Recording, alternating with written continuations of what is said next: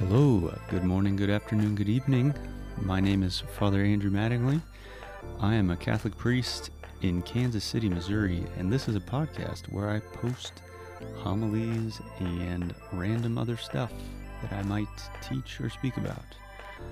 Hope you find something useful and maybe even inspiring. God bless you.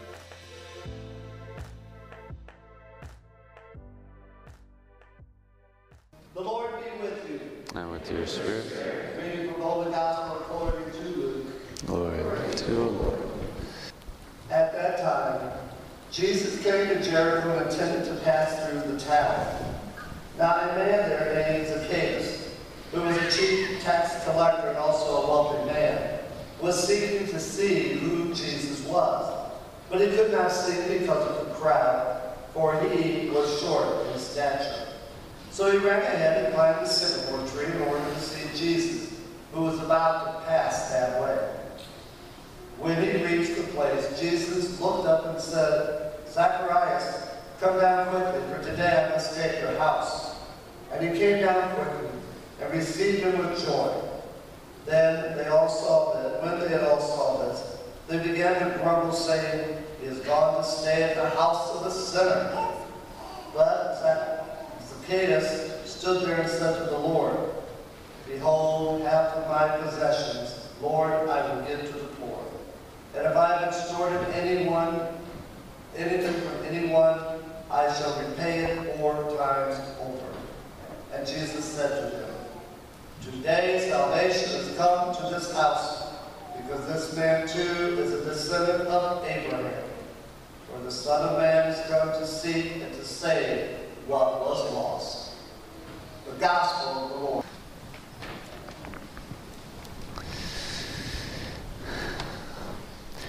One of the more obvious things that, if you make a close reading of the story of Zacchaeus, that will be noticed is the fact that Zacchaeus goes through these great lengths to see Jesus, only to discover that Jesus was already seeking him out himself. This is an extraordinarily important lesson for us to learn as believers. I think far too many people, when they think about the Christian life, they think about it primarily in terms of what they're trying to do to serve God. And they think very little about what, what God is doing to love them and what He has done in the past.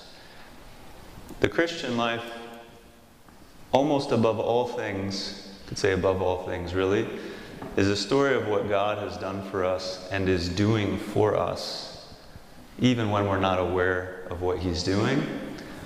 Our response to that is such a small part of the story. It's an important and necessary part, but it is overshadowed completely by what you might call the activity of God. He is so active not only in salvation history as a whole, but in our individual personal lives. It's so important that we understand this. It may feel like from time to time that we're putting in all this effort to seek Him out, right? And we may feel like it's sort of a one sided relationship. If we ever feel that way, it's, it's simply because our eyes have not yet been opened to the activity of God, how broad it is, how deep it is, that it covers literally every tiny second of our life. He's, he's active in, in doing things. We need to make sure that we remember this point. I want to read to you uh, one of the most famous passages in all of Christian literature in 2,000 years. Some of you will be familiar with this. It's a passage from the Confessions of St. Augustine. And Augustine, uh, while he was sort of going through his conversion, had this moment where he basically woke up to the fact that he felt like he had been the one doing all this searching and seeking. And at, at a certain moment, he realized, oh, the Lord, the Lord was shouting at me all along.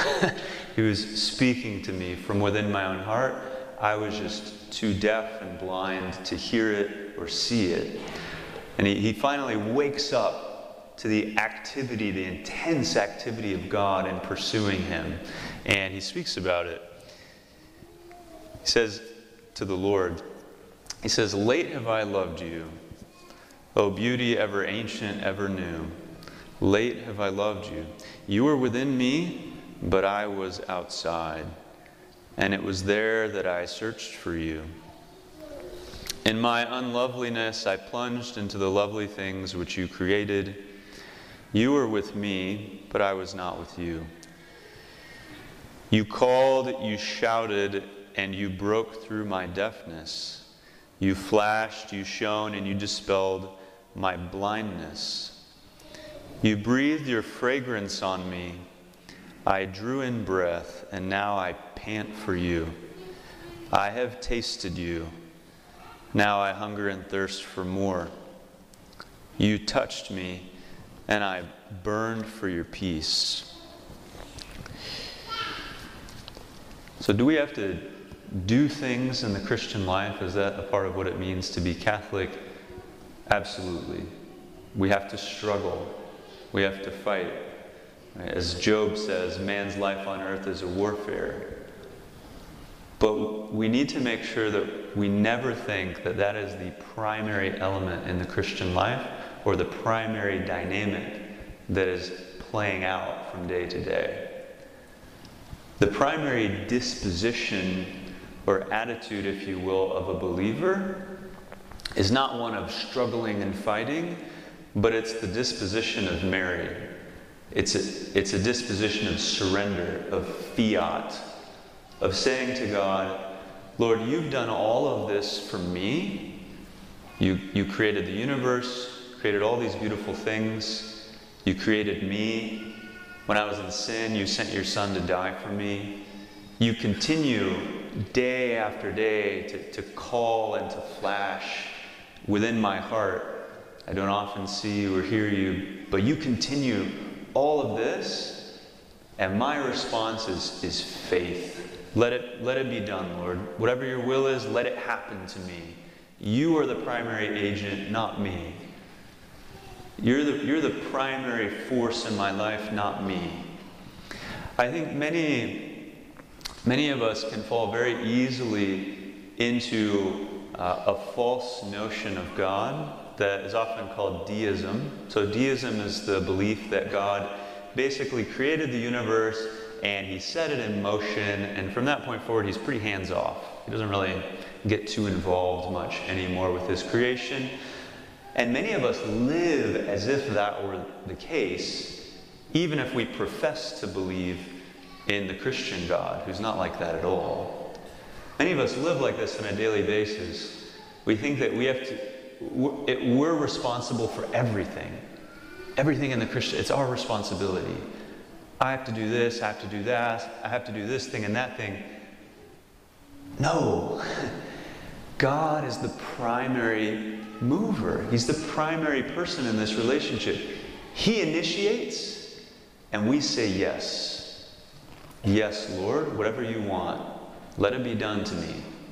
Just like Mary did. The angel shows up, says, Hey, God wants you to be, you know, his mother, he wants you to give birth to his son. She says, Yes. Whatever his plan is, great. I'm all in. This is, this is the fundamental disposition of the Christian, we and we have, to, we have to get this right. A couple signs, if you will, that might indicate if we're living from this sort of accurate sort of relationship with God, sort of an, an accurate perspective on who He is. Um, one of them is, is you know, if, if when things happen to us in our life, big and small, if we consciously trace that particular event or circumstance back to God as the initiator, it's a good sign that we have a, an accurate awareness of the kind of God that He is, that He's, he's the one initiating all of these things. So, for example, somebody who doesn't realize how active God is in their life, they may say something like, You know, the other day I realized that yada, yada, yada. Somebody who's more aware that the Lord is the prime mover, they might say something a little different. They might say, hey, the other day the Lord showed me, yada, yada, yada. See the difference there? I realize this of my own power, or did the Lord show it to me? Did He enlighten my intellect? Was He the primary agent in that little moment that I had the other day? Now, sometimes it's not always necessary to say this out loud, but at least interiorly, at least interiorly to acknowledge it, right? Sometimes, depends on who we're talking to, it might actually be, you know, better if we're trying to lead them to the Lord to not use so much, you know, directly, you know, Christiany jargon, if you will, but at least interiorly we should acknowledge that, okay, I had this little realization the other day, Thank you, Lord, for showing that to me. I didn't, I didn't manufacture this realization myself. That was you. you are the, you're the agent here, right? Or somebody might say, you know, I met so and so and they became my wife, right? or you could look at it that way, or, or you could look at it, and I think this is a little bit easier for some people. Oh, the Lord brought this person into my life. It was the Lord who did this. His providence guided the course of events so that I could meet my wife, right?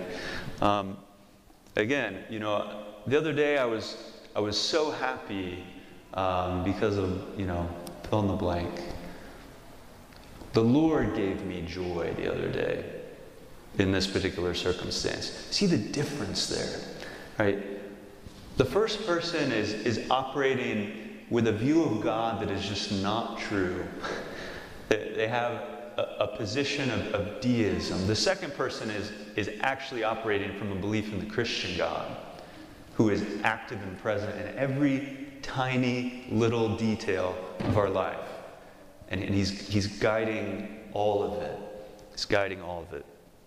I think another way sometimes that you can tell if you're living from this place, this, this accurate perspective, is whether or not you find it kind of natural to speak to God with words of affection, like real affectionate terms. And you may not, may not always be appropriate to do this in conversation with other people, depending on who you're talking to. Sometimes it will be uh, good. Uh, but at least in our personal dialogue with the Lord, speaking to Him in affectionate terms is a good indication that we realize how active He is in our life, how personal He is, how present. And again, you see this in the lives of all, all the saints. They'll, at a certain point, you know, they'll, they'll address the Lord in, in sort of more general ways. Oh God, oh Lord, oh Father, right? And Father can be a, obviously a profoundly, profoundly personal and affectionate term uh, spoken in a certain way. But oftentimes they'll begin speaking to Jesus in particular with these very like affectionate, almost childlike ways. My Jesus, my Jesus, my beloved. One of my favorite little aspirations from St. Faustina, uh, she would tell the Lord, she'd say, Jesus, be a Jesus for me. Sounds kind of odd. Be a, be a Jesus for me. So everything that's wrapped up in who in his name, Savior, anointed, Messiah, like, she said, be, be that for me. Jesus, be a Jesus for me, right? Very affectionate. St. Josemaria would uh, often refer to God as the divine madman. And what he meant by that was that when you look at how desperately God loves us and wants us to know that, he makes himself kind of a madman to get the message across, so much so that he would become food for us to eat, right? He's the divine madman. He would often call the Eucharist like this, this mad frenzy of love, right?